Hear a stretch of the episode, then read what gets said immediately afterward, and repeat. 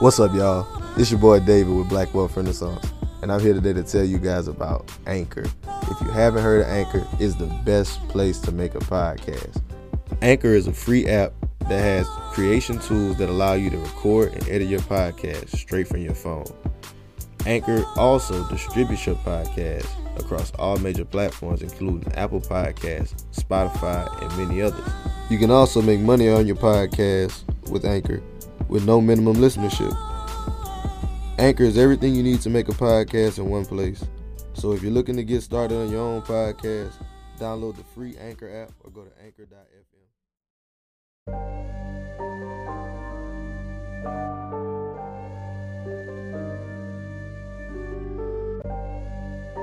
Do you know the rules of the game? Yeah. You know the rules of the game, I don't care what color. Can you make me a hundred million? Let's talk money. Can you make me that? If you can't make me that, I don't want to talk to you. You, you shouldn't even be at this table. Hey, I got money on my mind. I'm just trying to get some dough. I ain't picking up my line unless it's money on the phone. Gotta get it on the daily. All I want is dubs. You know what I'm on. I've been chasing after paper. All I know is run money marathon. do five years of this and be a millionaire and go on do what I want to do, have kids, go live my chip and joy in the games life out here in Texas, or struggle for the next few years. The choice is yours. What's up, guys? Welcome to the Black Wealth Renaissance Podcast. Our goal of this podcast is to normalize black wealth and share helpful resources and tips we believe will be useful in attaining and maintaining generational wealth. Please feel free to rate and comment on our podcast. We would love to hear all feedback you have. Now, enjoy the show.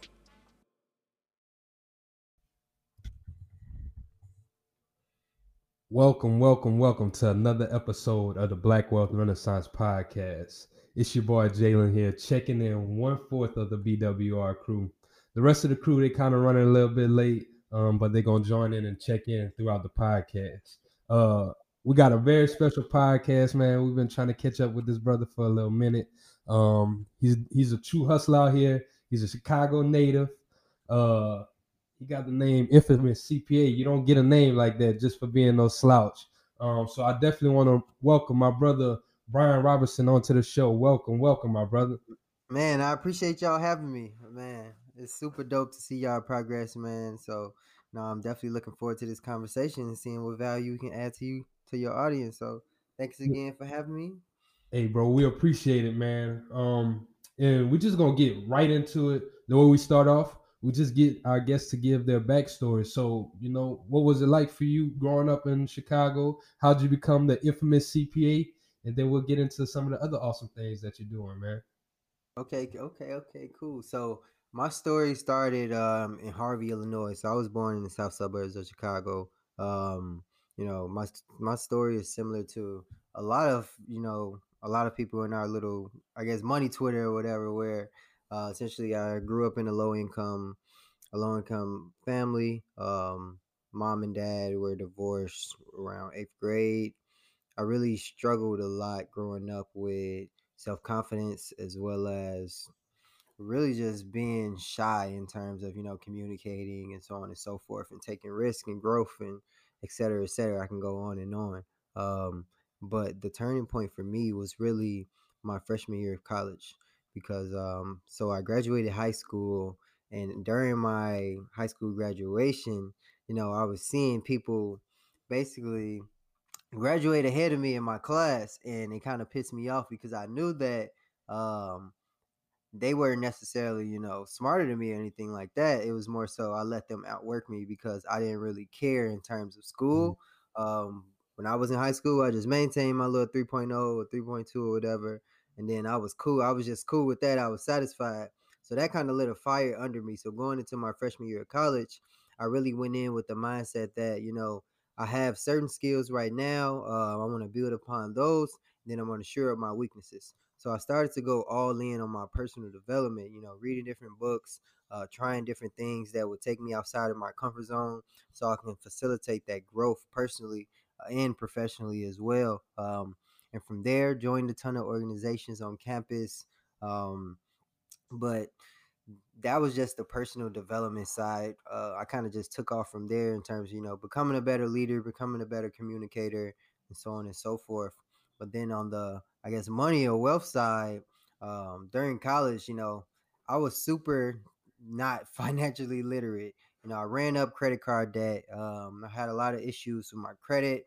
My credit score probably after the time I graduated is about 580. Uh, had collections, late payments, so on and so forth. So I kind of took the same approach that I did when I graduated high school. When I went all in on my professional uh, personal development, mm-hmm. this time I went all in on my financial literacy. So you know, I started reading a ton of ton of books about money. Um, and that's kind of how the infamous CPA came about because I was already a CPA. But you know, even going to school for accounting, you don't get knowledge of personal finance. Like that's nah. something that they don't teach. They basically, you know, prep you to go work for a corporation. Um, so you don't you don't get that personal side of it that's that you really really need. So that's why I always recommend. You know, uh, getting a college degree is cool as well, but that self education piece that can take you so much further. But when you combine those two, you know, it's a definitely powerful dynamic if you do it right. Um, you choose the right discipline. So so essentially, you know, I climbed out of credit card debt, paid off all, paid off about seven k in credit card debt, and then I taught myself um, basically how to repair credit. And um, that kind of birthed my credit repair company, the 700 Circle. So I restored my own credit, and then I just started helping out a ton of my friends. And I'm like, okay, um, my ultimate goal was, you know, to help as many people as possible because I really feel like that's my calling. Um, and then I always been a fan of numbers. Like even when I was little, my dad used to make me compete against my other siblings. Uh, and they were all older since I was the youngest. So I, we would always compete in terms of you know multiplication times tables, et cetera, et cetera. And I'll always be the youngest, killing my older brother and sister. So I just fell in love with numbers from there. Um, so it was a natural switch from you know being a CPA to basically studying personal finance and investing and so on and so forth. So now um, I have a rental car company where we have about 16 or 17 cars. Uh, we actually just bought another one yesterday, so I'm starting to lose count. Um, and then, uh, like I mentioned earlier, I have the 700 Circle, my credit repair company. Um, I also have a course on how to get started in the rental car industry to make passive income. I invest in real estate as well. I house hacked my first property out in Chicago, and I'm still house hacking right now. Um, and I also have an investment club for real estate. So I don't know if I'm missing everything, but that's a that's a the long story made somewhat short. I told y'all this man is a hustler. He is out here getting it, bro. Um, and just in that story, man, there's a few things I would like to dissect and really okay. back and touch on. Um, and like you said, you know, your high school average was a 3.0, 3.2. Like that's not that's not a, a good well, I'm not gonna say a good, but most people who feel like they're slouches, they don't have no 3.0 or no 3.2. Mm-hmm. Most people might be like a 2.5 or something like that. So yeah. that's really it's really motivating that you're like, you know, I'm not average, but man, I see everybody else outworking me and that lit a fire under you to say, you know what, I need to really get my personal development intact. So, what was some of those books that you read on your journey through your personal development? Man, so um, one was called I, I fell in love with kind of John Maxwell books. So he writes a lot about leadership and personal development. Um, and they're like quick, they're to the point, and they definitely add a ton of value. So one was called Attitude 101. Um, it basically speaks on having a great simply a great attitude and how that can help you know facilitate your growth foster your development and ultimately help you reach your goals. Um, and then another one was called um, How Successful People Think. I think that was a John Maxwell book as well. Um, and that was a really great book as well. So it basically, you know, went into all the differences of basically a poor or poverty mindset versus a wealthy mindset and how you can, you know, make that switch. Um, because I really feel like you know your mindset is kind of the number one thing holding a lot of people back. You know, some people might say, "Oh, it's racism," "Oh, it's capitalism," etc., cetera, et cetera. But it's really what you believe because people really understate the power of your mind. Like if you really, if you can believe, if you believe something, you know, that's really the first step to achieving it. Um, as cliche as it may sound, but if you really, you know, sit back and think about it, you hear that in so many different religions. You hear that, you know, so many different fables, et cetera, et cetera and you've been we've been hearing this from you know the beginning of time. So when when you think of it like that, like it has to have some merit to it. So when you you know actually take that step and start believing and put action behind that belief, you can go so much further. Um, so I always say, you know, focus on your mindset, focus on your personal development. And then other books I read, um, Rich Dad Poor Dad, of course. Um, even though that's personal development, more so like financial literacy and thinking differently about money. I read, um, I read, what's that book called? It's like Why Should White Guys Have All the Fun? That's a great book that I highly recommend. I read both Thinking Broke Think and Grow Riches, you know, the regular one, and then Think and Grow Rich, a Black Choice. I read read a ton of books, so yeah. Yeah, that, that that's some very dope books, man. Um, so you know, while you're in college and you know you're starting to read these things, and like you said, you ended up going and joining different organizations and stuff. But I kind of want to get into the college piece because I feel like that's something that it's it's a big topic right now. As is, is college a waste? Is it just like a scam? You know, you're getting in a debt a debt trap, or you know, is it does it actually add value to your life? So, with you being a college graduate, how do you feel that going to college impacted your life? Man, going to college impacted my life tremendously. Um, 'cause like I mentioned earlier, like I knew I had I had skills that I needed to gain. I had you know deficiencies that I needed to shore up. Um, so college gave me the opportunity, you know, to get outside my comfort zone as much as possible, um, to gain you know those unique and different experiences that help facilitate that growth. So I always I think college and is pretty much like anything else. It's a tool, and if you use that tool appropriately, you know you're gonna get to where you want to go. But if you you don't if you go in without a plan, you know you're not getting the full experience. You're not you know stretching yourself and getting outside your comfort zone. Then you're gonna have a totally different experience. So I think college is really like anything. Is really what you make it. Uh, but if you go in with the right mindset, you have a plan, like you know what type of job you want to get or what type of skills you want to gain to leverage to build a business or so on and so forth, you can really be successful. Uh, but a lot of times people fall into a debt trap because they don't they don't maximize, you know, all their opportunities. Because I talk about this a lot where individuals don't even apply for a lot of scholarships. Like they go to school for four years and they probably p- apply for maybe, you know, 30 scholarships max over their four year term. And then they wonder why they, you know, 40, 50, 100K and student loan debt. And then they say it's a scam. And it's like, you didn't even try to, you know, get that grant money because it's billions, probably hundreds of millions, if not billions of dollars in scholarships and grants each year that don't get claimed. Yeah. Um, so we leave a lot of money on the table because we don't invest that time into simply applying for different scholarships and loans. I mean, not scholarships and loans, but scholarships and grants. But Most college def- can definitely be super, super useful. and and that's something that we kind of like we preach on this show too because with the college thing like we said we hear a lot of people say you know it's a scam or you know i just i went and i got that. But like you said it's a tool. If you use it appropriately if you find out which major you actually want to go if you actually look up the job outlook for those fields because that is a thing. Like if you look up for the projected job outlook and different type of things like that you can make a better choice and a better decision to say okay now i can use this tool appropriately it's just like a knife if you if you use the wrong part of a knife to try to cut it's not going to do its job but Mhm. as soon as you switch it over and use the sharpened part of the blade, it works exactly like it's supposed to be working. So I, I definitely agree with you on that. It's a tool, and if you use it appropriately, it's going to get done right, man. And uh, definitely, definitely like that tip with the with the grants and stuff because that's something I didn't think about either. Some people they don't even apply to. They they feel that once they get into school, scholarships are done. I can't get any more scholarships. Yeah. But like you said, you can still apply while you're in school and start getting money back. Yeah.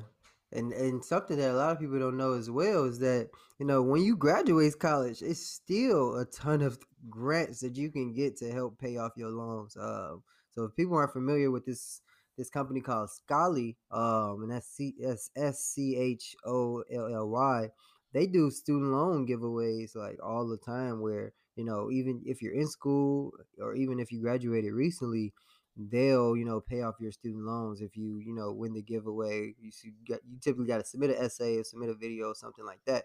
They probably do these at least you know quarterly. Um, so that's something you could look at as well. Granted, you know I'm sure millions of people apply, but you know it's something. Um, but yeah, you really just gotta. It's really just a matter of utilizing your resources and maximizing that out because there's so much money just, just it just gets left on the table because we don't invest that time.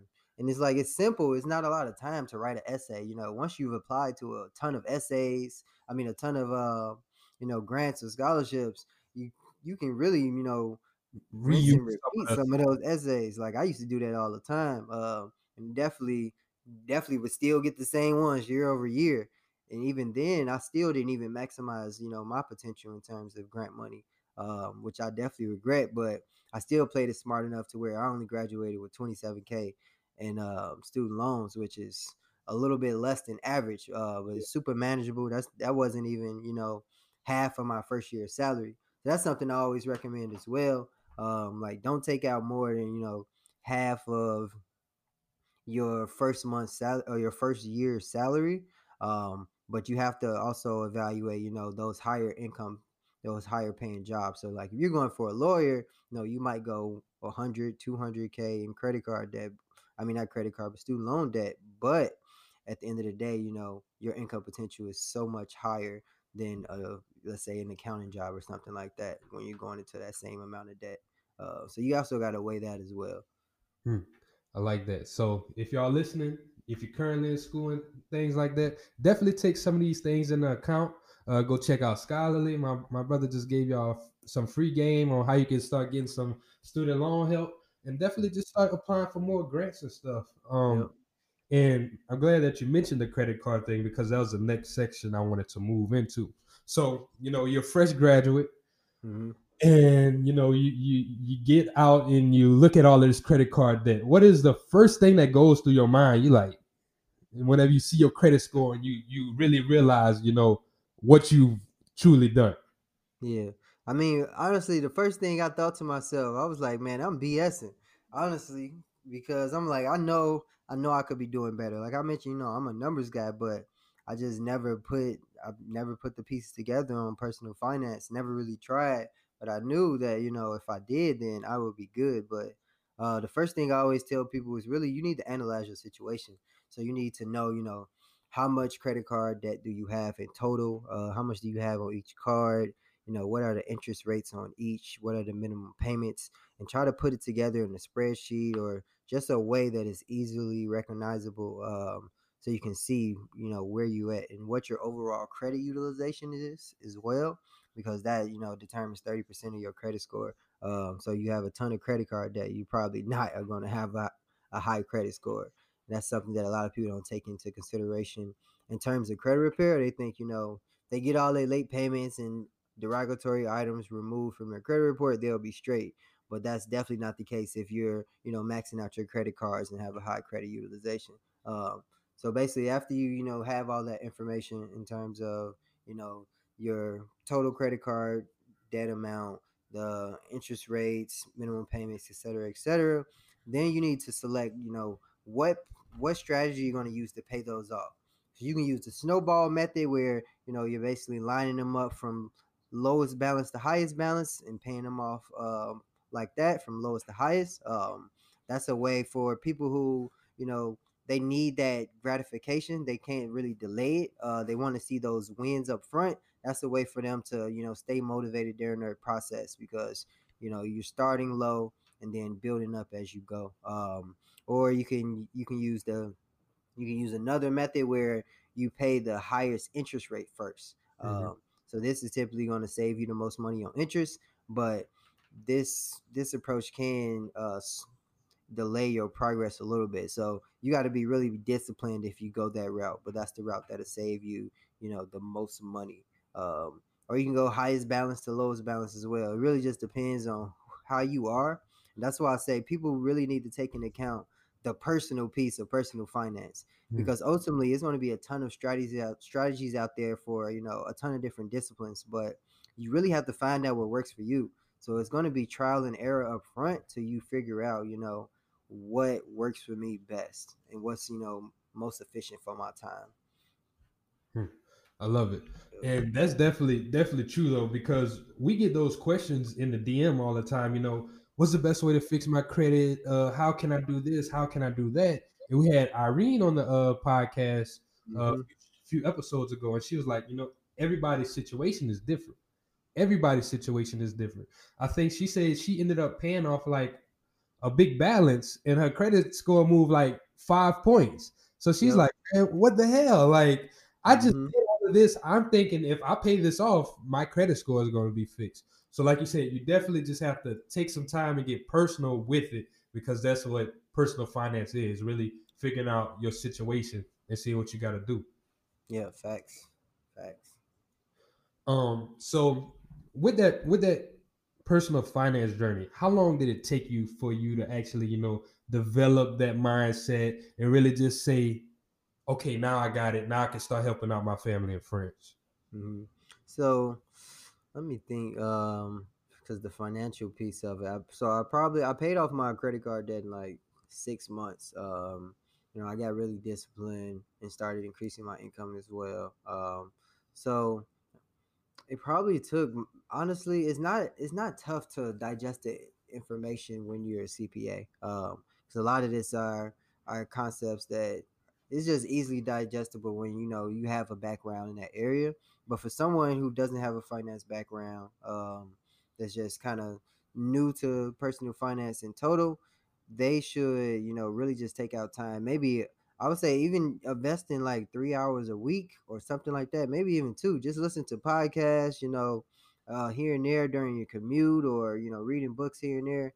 It's really relatively simple to you know trade in music for a day or trade in music for a bus ride or a train ride or whatever. So it didn't really take me long, maybe like you know three or four months um, to really nail down like budgeting, and then um, I invested like three months in learning uh, credit repair, like going all in, you know, taking training classes, reading books, et cetera, et cetera. Uh, but that's an ongoing, you know, learning thing as well, where you you're continually learning, you know, as credit repair starts to change and company starts to, you know, shift and laws start to change, you got to continually be update with that. And that's the same with being a CPA. Um, but investing that time up front initially doesn't take very long to really get accustomed with the information.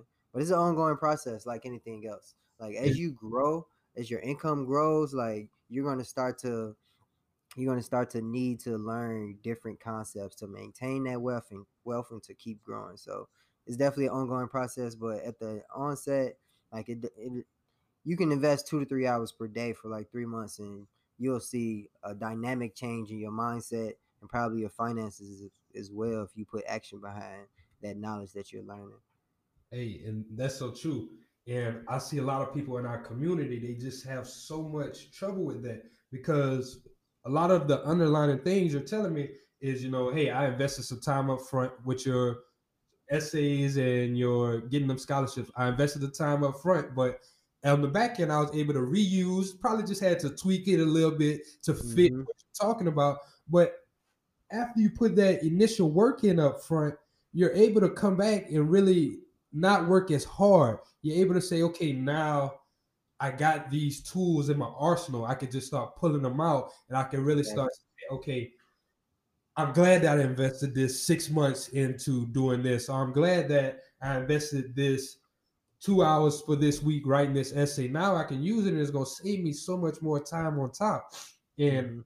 I just I just see that problem so much in our community. Um, I was actually just talking to my sister the other day, and she got her tax refund, and I'm trying to tell her, you know, hey, start investing in these assets. I'm trying to tell her, trying to show her how to use Prosper, how to use um, Stash, and different things, just so she can start on her investment journey. And she's like, um, but I don't know um how long it's gonna take me to get my money back. I think I'm gonna just go tip my windows on my car, whatever. I'm like, bro, you bullshitting. you are bullshitting so much.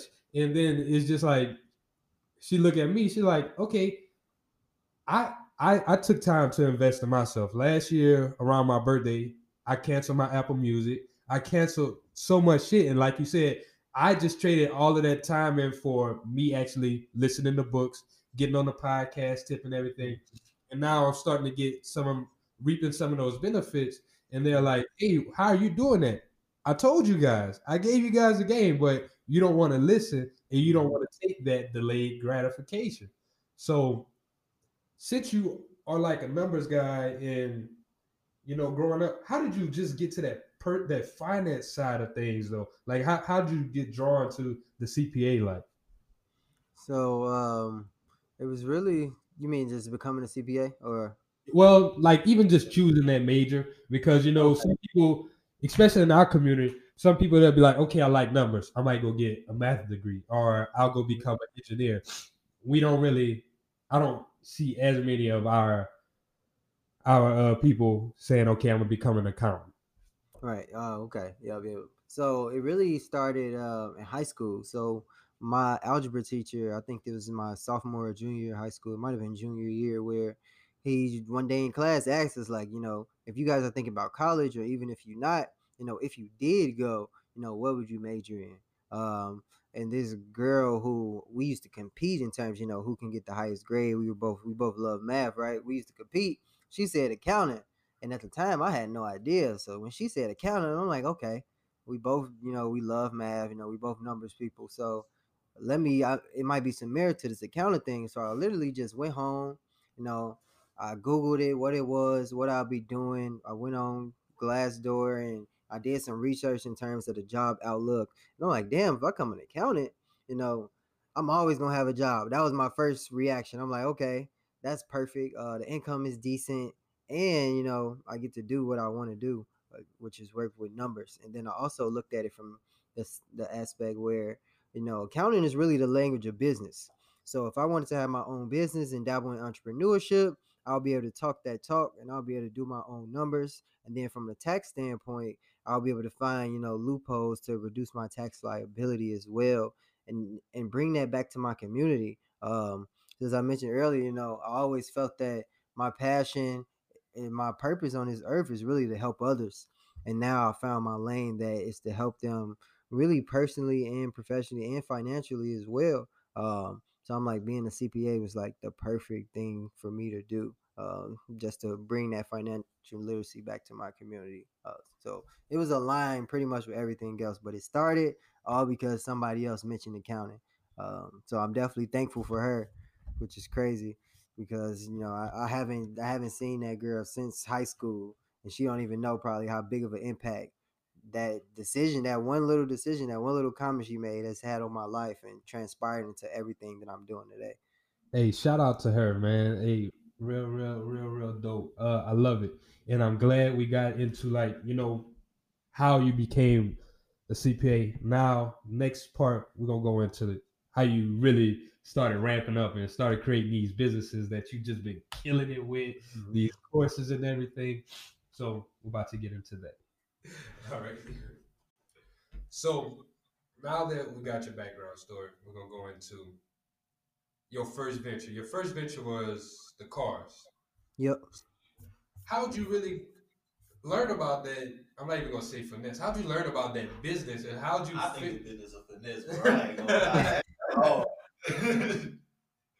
Nah, so um, one of my CPA buddies, he used to do it. So he was doing it for a while. He told me, you know, it's super profitable, and I kind of shrugged it off. Um, and then one day I decided I was gonna do it. I'm like, all right, I'm gonna try it out. And then um, as I was finna list my car on this platform, um, my sister's car went out. So my mom kind of convinced me to rent it to her. So what I did was I rented it out to my sister. Um, then everything was going well, and then she decided to get a DUI and crash my shit. So uh, that's how that turned out. And then um, at the time, you know, I was searching for my crib. Um, so I'm like, damn, I had to use some of my down payment money or some of my emergency fund or, or reserves to finance um finance the repairs for the car. So I'm like, okay, I need to recoup this as quick as possible so I can get back to, you know, buying a house, um, so on and so forth. So I paid for the car repairs and then I went with what I should have did in the first place. I put the vehicle on the platform after I got my Uber and Lyft inspection. And the platform I'm referencing is HyreCar. Uh, a lot of people do Turo as well, uh, but I use HyreCar because in my market, um, and because of the, the nature of HyreCar's business model, they typically have higher demand. Um, So I put it on the platform, and my first rental literally was for 36 days, and I made twelve hundred dollars. And all I had to do literally was, you know, basically get an Uber and Lyft inspection because I had the car already. Uh, I already had insurance. I had to take pictures, get the Uber and Lyft inspection, and it got rented like that. Um, and I was tweak it tweaked me out because I'm like, it can't be this this easy because that was like my first taste at passive income. You know, we hear people talk about making money in their sleep, but you really make money in your sleep because you get paid like every day or every other day. Um, because what typically what renter would do, they'll book it for two days and then they'll extend day by day. So I'm getting, you know, $42 a day, just it just continually hitting my account. And I'm just throwing it in my savings, throwing it in my savings, and then it's passive. You know, once you hand those keys off, um, you're essentially just making money if they're just doing what they should be doing. If nothing is going wrong, uh, you're really just making money. You don't even have to communicate th- to them much. And then in terms of maintenance, um, you just pretty much have them do it, and then send you a picture of the receipt. You pay them, and y'all just go upon your day. So I don't even invest a lot of time each month in running the business. And now that I have a team around me, you know, I got some strategic partnerships where we just formed one big company and we just leverage all one another's talents. So we all have different positions. And now I'm just over the accountant. But now I can just do the monthly financial statements, uh, help with, you know, analyzing cars and making strategic purchases decisions. Um, but I don't have to do none of like the management. You know, I'm not meeting with renters. I'm not, you know, getting cars fixed if they need fixed, et cetera, et cetera. Uh, so now it's super, super passive. Even though it was passive before, now I'm investing probably like, you know, maybe two hours a month max at running this business. So it's a super easy business to get into and super easy to manage it, especially when you got a, bru- a blueprint, um, which I didn't have at first. So I went through a lot of growing pains because, you know, just figuring it out um, without really a ton of help. You know, even though I had individuals that I knew doing it, no one really had like a blueprint out there where I could just, you know, sit down, learn everything I need to know, have tools all ready to go, and then just go into, you know, running the business. I had to iron that all out.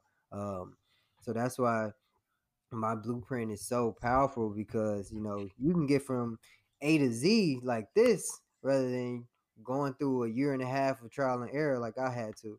Yeah. And that, and, but that's powerful. There's a lot of things you mentioned in that. Like I know, just going back, whenever you were talking about just the whole business model of the cars and how passive it is, the the maintenance. I think that would be the first thing that everybody think. Like, oh man, if you rent out cars, the maintenance is gonna be this. It's gonna be such a hassle. Mhm. But you just talked about this. Like, you can learn that type of shit and not have to go through that the hard way. Yep. And my, my question is, what was it like written to your first person though? Because I know like you invested in this car. You're like Mhm. you also just came from your sister with the DUI crash and shit. So what was your risk level like? Okay, man, how do I trust this person? And how do I actually go go about and say, okay, I'm going all in? Yeah, so I mean, I was a little bit nervous, but at the end of the day, I was like, man, worst come to worst, they crashed my car and I got insurance, and they're gonna pay for it. Like, and then on top of that, the platform has insurance as well. Um, so I had different contingencies in place. Then I saved every month for uh repairs and reserves as well. Um, so I basically calculated my risk. Um, I calculated my risk very well, and then my risk tolerance naturally is just a little bit higher because I already know, you know, I need to get outside my comfort zone. So I'm comfortable with taking risks because at the end of the day, my motto is that, you know, I'm either gonna I'm either gonna win or I'm gonna win. Uh, so I'm either gonna win and it works out financially, or I'm gonna something's gonna go wrong and then I win by learning a lesson. Uh, so I kind of just take that approach to everything that I do, and this was no different. Um, and with that approach, it just gave me, you know, way way more confidence because I knew I was just to rebound from anything that happened, and I, ultimately I'm to make it work some way somehow. Yeah, I love it. And there's one there's Yeah, one it, it kind of leads to a question I kind of want to ask. So, like, how does that, like, you know, you, you always got that persistence with, like, it's going, it's going to work out. So, how does that relate to you getting creative with buying these cars? Because I know you mentioned how you pulled from here and there to finance the repairs. So, I Mhm. know probably did some trickery, some magic with the the financing too. Yeah, so I mean, it's really just it's really it really comes down to like that personal development and that mindset piece. Um, like I mentioned, you know, earlier in the interview. So you got to have the mindset of a problem solver. Um, because it's really that's all um, that's really all really life is like or that's all really problems are. They're just opportunities to solve a problem. Um, and that's how you got to look at it. So when I didn't have the money or I was I was looking to buy a house and I couldn't really put anything on my credit, I really just had to ask myself, you know, okay, I want to buy another car. How can I make this happen? And then that forces my mind to get creative and think um, different ways to finance the vehicle, whether it's by a credit card, whether it's getting a business line of credit, whether that's partnering with another individual and um, you know leveraging their credit and having them purchase a car, et cetera, et cetera. Um, it's really just a matter of me trying to figure it out. Like that's all it really came down to, like getting creative, just really just figuring it out. Um, and then I noticed uh, one of my business partner noticed that you know we're purchasing from or doing consistent business with a particular dealership or a particular car lot, they're more they're more likely to form partnerships with us in terms of you know changing the financing terms um, to basically fit fit our investment criteria, fit our approach, um, because they know we're going to be a repeat customer versus somebody going to buy a car for a one-time thing and they're going through the standard processes. So we got to a point where we didn't have to worry about, you know, our credit being hit. Our credit wasn't even going to be run um, if we went to this certain dealership.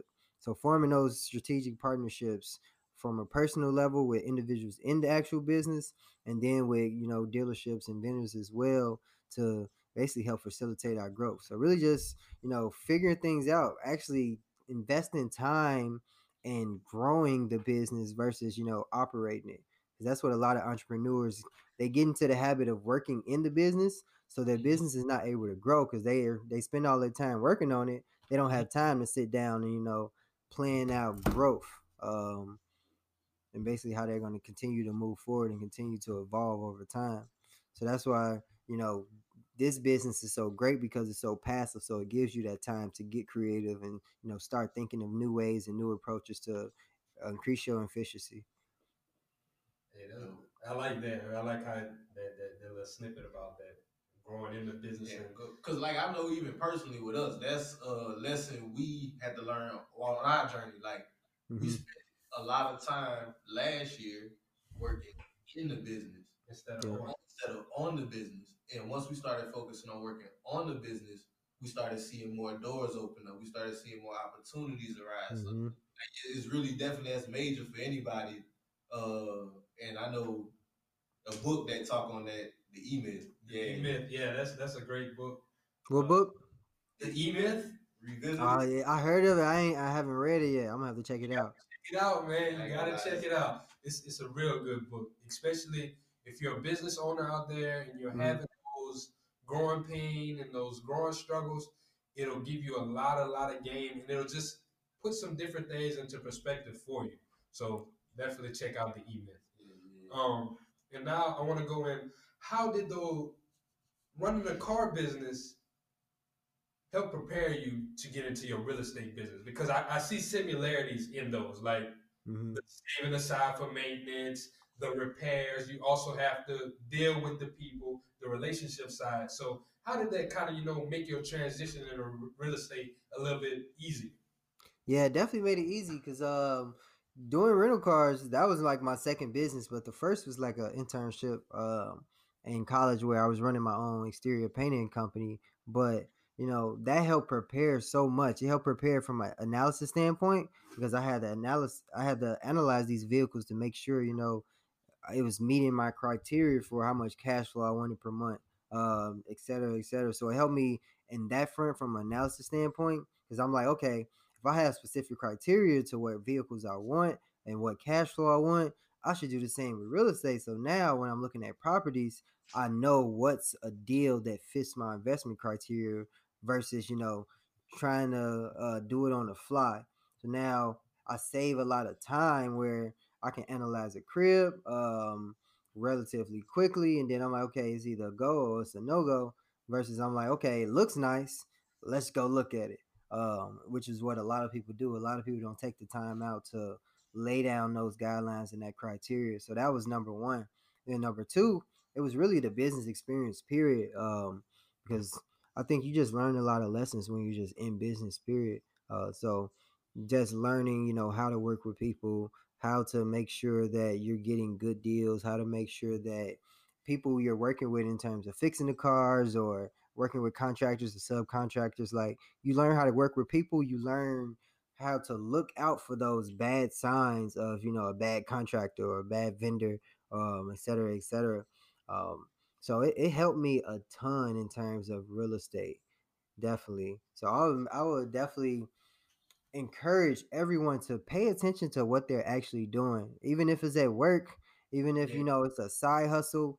Pay attention to the skills that you're developing because they can they're typically going to be translatable to other different areas of your life or other different businesses as well. Um, That's, that's so, so definitely you definitely want to pay attention to that and that just that just comes with reflection which a lot of people don't do um, so i always make sure to reflect at least a couple times a week. And recently I, I picked up that hustle journal.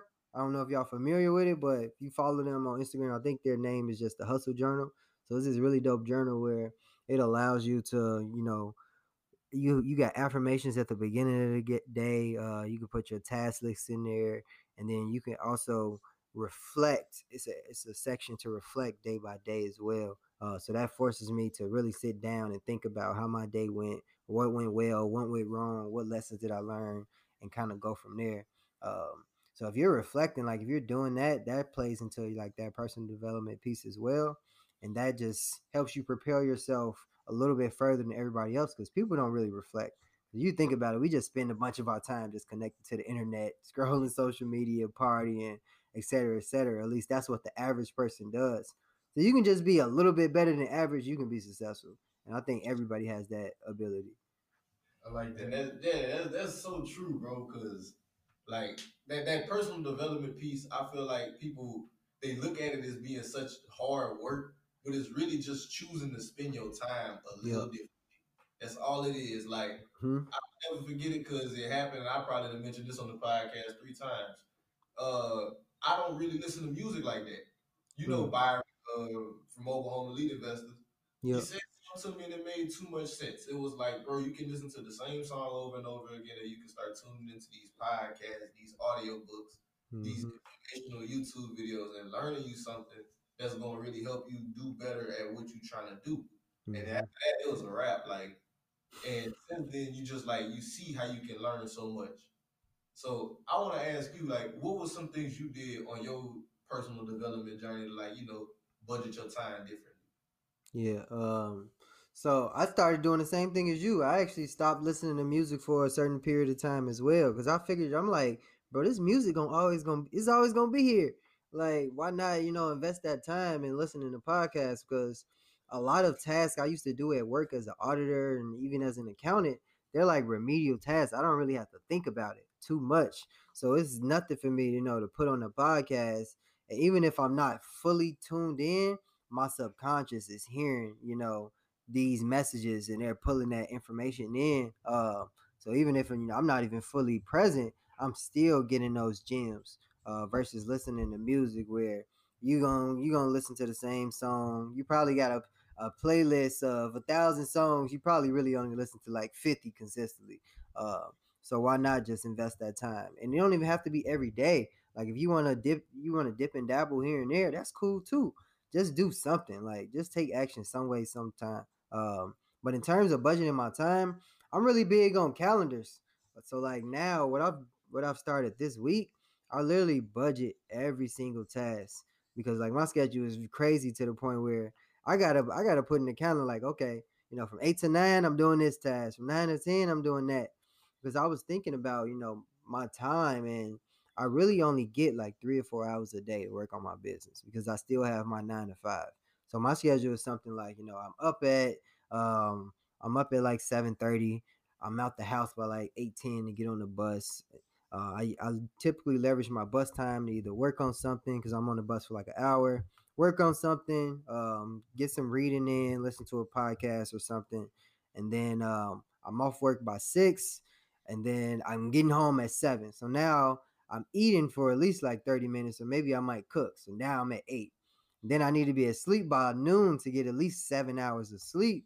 So I only have, you know, about four, three to four hours to actually, you know, work every night. So I'm like, okay, I can't use that time to be uh, stagnant, procrastinating, et cetera, et cetera. I really got to maximize that time.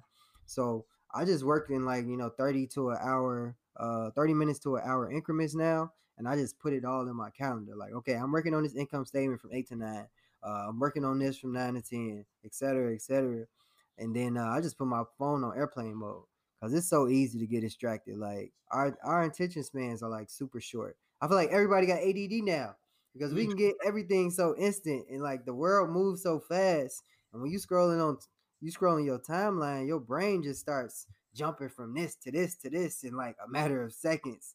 So now like our attention span has been really effed up, I think, by social media. Um, and we kind of let it go that route. So it's really important to really budget your time. Um, and it's gonna be a work in progress. Like I'm still a work in progress with that as well. But that's something that has worked for me in terms of like that calendar piece because everything's planned out. You get those reminders, and it's kind of unconscious once you invest that time to actually, you know, put everything in your calendar. Yeah, that's some good gems right there. Yeah. That's, that's real good gems. So, I think one of the last things I kind of want to go into is you getting your house hack, man. What was that process like for you? You know, finding finding something that works and not just house hacking, Mm-hmm. personal property, but finding something that works for you so you can start generating income too. Okay, cool. So, um, so my real estate journey started with really first gaining an interest just by really just evaluating, you know, the strengths of real estate. Like real estate is just so powerful because, you know, one is passive in terms of you actually being a, a buy and hold investor in rental properties. So you get that passive income. Then, you know, your tenants are paying down your rent, uh, paying down your mortgage. Um, so now you're gaining equity on that front. Then it has just a ton of tax advantages and so on and so forth. It really provides just a lot of flexibility. Um, so I naturally just gravitated to real estate. And then, as I mentioned earlier, you know, I had a internship back in school where you know I was running my own exterior painting branches. So I'm looking at I'm looking at houses, seeing you know the different type of paints, different type of materials, et cetera, et cetera, and that kind of just made me um like every time I'm driving, I'm just looking at houses. So I Mhm. started that back in I started that back in college, but I never really thought about you know investing in actual real estate. I'm like, okay, this it was just a matter of you know I can go paint this house, blah blah blah. Like that was super dope to me. And then I got into interior design. So my mom was always really big on like interior design. Uh, she was always great at staging and things of that nature. Um, so I naturally got pretty decent at that uh, as well. So I naturally just gravitated to real estate. And I'm like, okay, I want to invest. I want to invest. How am I going to do it?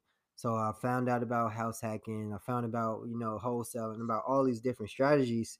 So I thought to myself, you know, what, which one do I want to do? Which one is going to pay the most dividends for me right now? So I, I knew I wanted to stop renting. So I'm like, okay, I'm actually going to purchase something. So I w- I didn't go with wholesaling because you don't own anything. Um, so I'm like, okay, I'm going to use the FHA loan. How I'm going to do? How I'm going? How am I going to set this up to where I'm not paying anything? Because I didn't want to be rent burden. Um, and what that means is that you know, 30% or more of your housing costs, um, or 30% or more of your income are paid for specifically housing costs. And you know, I, I researched and fit, I found that 50% of Americans are rent burden. And then of those 50%, 25% are actually severely rent burden, which means that, you know, they're paying 50% of their income is going towards housing. So I'm like, damn, you know, how can I free up 50% of my income or 30% of my income or whatever, so have you? And that's when I found about house hacking. So I'm like, okay, I can go ahead and, you know, get a crib, live in one unit, rent out the other units, and I'm gonna live for free. Um, but I wanted to profit a little bit as well. So then I started, you know, evaluating that criteria. So I'm like, okay, how much do I want to make while I'm living there? Um, and I, I was cool with a couple hundred bucks, so I think I set it at like 200 bucks. And then from there, I just started taking action. Like I was scared as hell along the way, but I noticed that, and I think I read this somewhere. I, I forget which book it was, but I read that like you know, as soon as that fear sets in, or as soon as that doubt hits your mind, you need to do something that's gonna you know take is gonna propel you to your next step. Uh, you need to really just take action immediately, like soon as that doubt hits your mind, because then your brain gets rewired to think about the possibilities. So I think my first time I doubted myself, or the first time I'm like, can I really do this? I called Rashana, who's not now one of my good friends, but at the time was my realtor. You know, I just hired her on the spot. I didn't have all the money that I needed, or but I had a saving plan to get there. Um, I just kind of just got started from there. We started looking at cribs. I started really getting into the analysis piece. Um, and one thing I also did, I worked for free as well. So I had a fraternity brother, he flipped houses, and I would literally, you know, after working, you know, 10 hours a day in my auditor job, I would go to his projects and I would literally work for free, paint, you know, help frame out houses, install drywall, do whatever. So now I'm learning the mechanics of it and I'm getting to spend, you know, a couple hours a day with him and ask him pretty much any question I wanted in terms of real estate. This is someone who had been investing for like, you know, 10, 11 years. He's a general contractor. He's a licensed real estate agent. So he had a wealth of knowledge. Um, Revolt is building the largest platform for black creators globally. Become a member of our network at revoltcreators.com. the future is ours to create. So I definitely, I definitely recommend, you know, if you can find someone who's doing what you already want to do and you can add value in some way, shape, or form, like go for it. It doesn't necessarily have to be working for free as well. Like you have a service that you offer and they need it, like offer that service for free. I trade services all the time. Like I'm gonna trade you credit repair, I'm gonna trade you budget, I'm gonna trade you a course. Like if you want something, uh we both have a mutually beneficial product or service or knowledge, like we can exchange. Um so that's something that I definitely recommend as well because a lot of people get into the game or want to get started in real estate and they focus on basically just going and going alone where it's a lot of people that will help you um, or they just try to get a lot of help and don't give anything in return. So that's why I always recommend that route. But after I hired my agent, you know, I searched for a couple of months, couldn't find anything in the Chicago market because I wanted a multifamily building and the market was super competitive at the time. Um, and originally I wanted something turnkey. I was afraid of doing a rehab. I thought it was a little risky. I'm like, should I do a rehab with my first one? Nah, that was really just fear talking. So after I um after I couldn't find nothing turnkey for a decent price, I'm like, it looks like I'm doing a rehab. Like I, I got to do it. Um, and it was really the best way for me to build wealth and build equity as well. Because now I got I got the opportunity to force that appreciation. I got the opportunity um, to even do a cash out refinance where I'm recouping all of my down payment plus more. Um, and now I, I manage the whole renovation process. So now when it's time to do my first flip, which I'm searching for now, you know, I already have that experience working with con- with contractors. I already have that experience, um, you know, analyzing basically for a flip. Because when you're analyzing for a house hack that you're going to renovate um, and do a cash out refinance, which is essentially like the BRRRR method, which is buy, rehab, rent, refinance, and repeat. You're essentially doing the same thing that you'll be doing with flipping. The only difference is you're just not selling that. Uh, you're just not selling the building. So what that process look like. yeah. Um, so essentially the strategy, like I mentioned earlier, I'm using the BRRRR method. So I'm buying it, I'm rehabbing, I'm renting, I'm refinancing. So typically what a lot of people do is, you know, they find a dilapidated property, um, and they typically purchase it for it, they want the they want to be all in with you know the repairs and the purchase price all in for at most 75% of the ARV or the after repair value um, which you get from you know leveraging comps which are comparable properties that sold within the last three to six months um, and they're typically in a one mile radius from your property they're typically similar in square footage uh, typically similar in terms of you know number of the bedrooms the bathrooms, uh, et cetera, et cetera. So, you know, after you renovate it, you basically you go to a bank and say, hey, you know, I want to refinance, um, and I want to do a cash out refinance. So if you buy it right, you can you can depending on the bank, you can get I think anywhere from 80 to 85 percent, or they'll finance up to 80 to 85 percent of the value of your crib. So if I if I think about my numbers, right? So my property is worth about 260 right now. That's a conservative estimate. So 80% of that right now is like 208 grand. Um, I owe right now like 190 grand on my mortgage. So you subtract that 208, you track that 190 from the 208, that's about 18k that I can pull out um in equity. So relative to my down payment, which I only put 7,500 down, and I'm getting to pull out 18k. It's like a home run because now I'm recouping, you know, all of my upfront costs and then some, like you know, even like 10, 10 or 11k more. Um, so that's pretty much how you do it. You basically just leverage a bank to refi, um, because you go out, you go in and you force that appreciation after you do the renovations.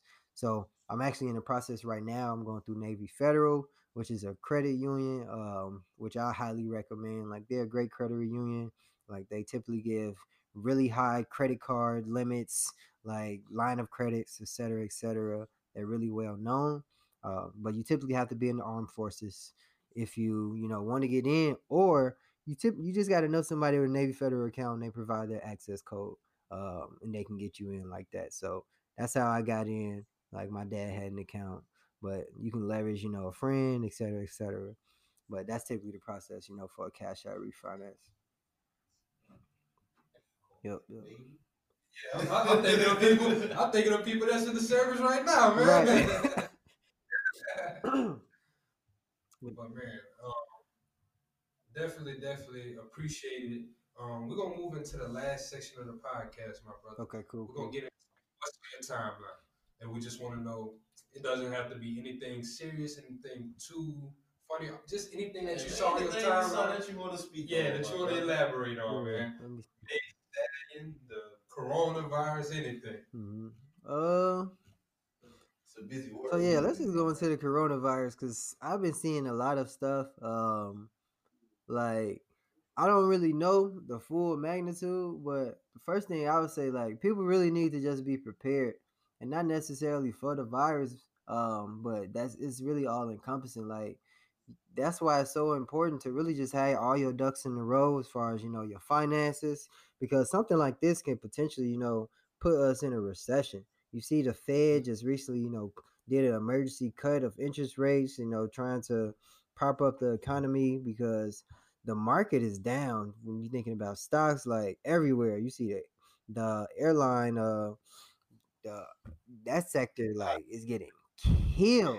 Um in times like this, it's a great opportunity to buy as well because you know everything is down, and you know ultimately, um, once this virus get tamed, you know we have vaccine now, everything goes back to normal. That particular sector and a lot of these sectors that rely on manufacturing out of China, that stock has plummeted, they're gonna go right back up, and a lot of people gonna make money off of this. Um, so I would say definitely just look for opportunity. Like opportunity is everywhere. Make sure to protect yourself. Like make sure to have reserves when it comes down to personal finance, because you really never know what can happen. Because our economy economy been booming for like ten years, or like for for a little while now, and for this big hit to happen, um, I don't know the magnitude of this compared to like Ebola a couple years ago, but I'm sure that this this this hit is like something like this only happens for probably like every 10 years or so or something. Um, but you always just got to be prepared. You got to be prepared to, you know, take advantage of these different buying opportunities. And you also got to be prepared to outlive, you know, any recession as well as, you know, any downturn in the, in the economy uh, because of something like this.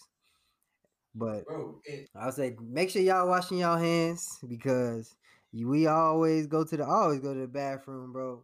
And people don't be washing their hands, so they splash a little water on them and then walk out. I'm like, bro, what? And then they touch the handle. I'm like, look, wash y'all hands. Use a paper towel to grab the handles. Sanitize everything, man, and uh, really just take care of yourself for real. But just be prepared. Um, so coronavirus has been something that's been on my timeline. Like it's been on everybody's timeline. It's all over. Like I, I haven't really been following it in terms of like you know how many people have died or like where it's spreading, et cetera, et cetera. I think I'm invincible because I'm vegan. I don't think I can get it. Uh, that's probably a lie. I'm just telling telling myself, but definitely making sure to sanitize and wash my hands and do all of that. But I think it's serious though. Like I don't really know the magnitude. Um, I think it's really tough to interpret the full magnitude or like believe the full magnitude when you just got to rely on you know reports from the news because you can't really you know confirm any of that. But it seems like people. It seems it seems like people. You know, it seems like it's super serious. It Seems like people. A lot of people are passing away or getting infected, and it's spreading and spreading and spreading. So just make sure y'all taking care of yourselves for real, because if it's as serious as everybody say, you know, it's definitely definitely important to make sure you're taking care of yourself and being clean and not letting nobody else get get you sick. Like this, it's really wild out here. Hell yeah. The thing is with like the coronavirus to me, is like we can't let it unnerve us. Like I like how you said you gotta be prepared. You so gotta be we prepared. Outlive the recession if it does come. Cause like the thing is, you can't, cause life gonna go on regardless. Yeah. Like, yeah, the coronavirus around, but it's not gonna be the end of us, guys. Like, shit like this come around all the time. They have epidemics every. If you go through a list, like every other year, it seems like they got some shit Yeah, that's going nah, that's facts. So it's like you really gotta lock in and pay attention to everything that's going on around you. Yeah, like like you said, take care of yourself. hmm work on building up those finances, do all these things because whether like all the like, one thing I always say about the news, that shit make you nervous. It's like it, it sensationalizes everything. You know, it's like it make it realer than it is for you. Yep. And a lot of times people they'll get outside themselves and not really do what they should be doing day to day to handle it. So yeah, just focus and like with that coronavirus shit, take care of yourself, but take care of yourself in other regards too. Don't be all like these people like OJ buying water and shit at Costco. Hey yo, like Marshawn Lynch said, take care of your cheese or your chicken. What do he say? Take care of your chicken. Look. And there was one part I do want to get like with that supply chain, man. Like you know how you see a lot of things going from China. On my timeline, I saw Apple, Microsoft, and one other company. They're thinking about like moving their supply chain from China, Mm. and I was like, damn, yeah, that'll be crazy. They can afford to. yeah, they definitely But like, how much are they willing to spend? Because if they move it from there, that means that the product itself is going to go up too. Possibly. I mean, they, they got the war chest. They prepared for it. They like the most cash rich company. Yeah, Uh, Apple. Apple is. Yeah. They can move that shit. I don't know about these other two guys. Um, so, Brian, can you just let the people know where can they find you, some of the services that you offer, and also tell them about some of your courses that you got? Yeah, yeah. So you can find me on all social media at the infamous CPA. So I'm on Instagram, I'm on Twitter. Uh, really big on both of those. And I got a Facebook page as well, but that just links, you know, Instagram and Twitter stuff. But um, you, you can also check out my blog, theinfamouscpa.com. You know, I blog from time to time as well. And I also have a ton of free resources on my site, as well as the link in my bio on Instagram and Twitter. So you can get access to like you know, a book drive with hella free books. Uh, you can get access to a free monthly budget spreadsheet. Um, a lot of my, I think most of my podcast interviews, or at least a couple of them, are in my bio as well. My other ones, um, you can check out those. Then I also have a car rental course. Like it's the blueprint how to make passive income in the rental car industry. Um, so I have that as well.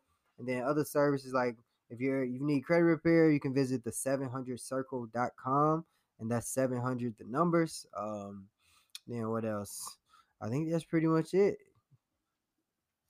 Hey, man, I want to say thank you again Yeah, for bro, coming on, you my coming brother. on.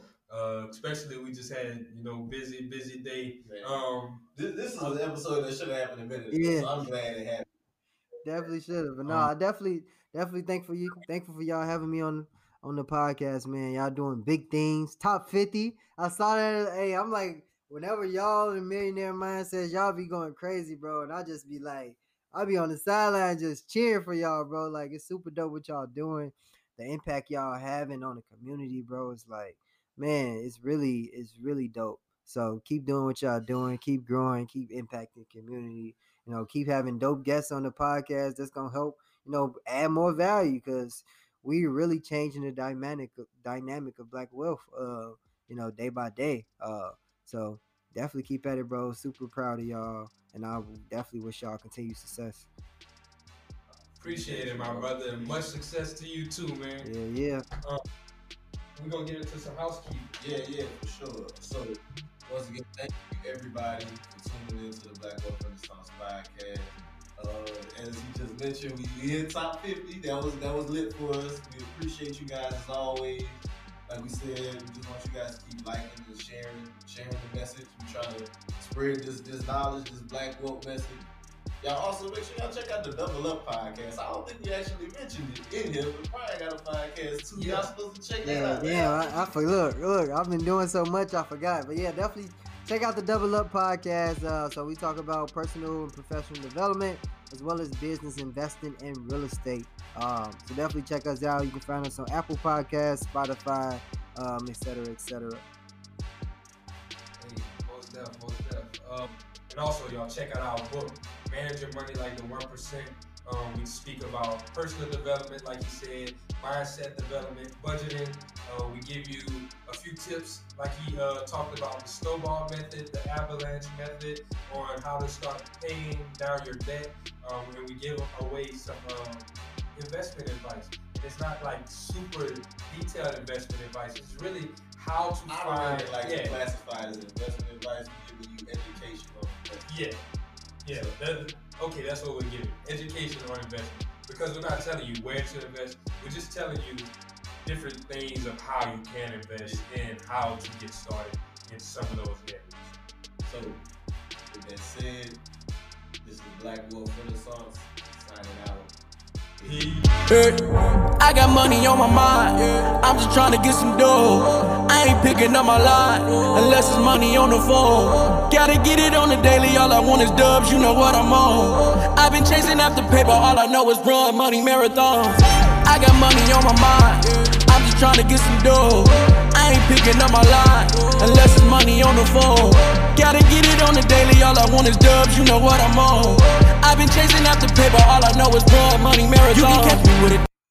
What's up, y'all? This is Clint Coley, and I'm the host of the Music is a Love Language podcast. Now, check this out. If you're a fan of music podcasts, then be sure to check out and subscribe to Music is a Love Language podcast. We are a podcast that has honest conversations about music all day, every day. If you like to argue music, this is the podcast you want to be listened to. And it's brought to you exclusively by the Revolt Podcast Network, anchored in hip hop and powered by creators. Again, Make sure you guys follow and subscribe. Music is the Love Language Podcast. I'm Clint Coley. Hope to have your ear soon.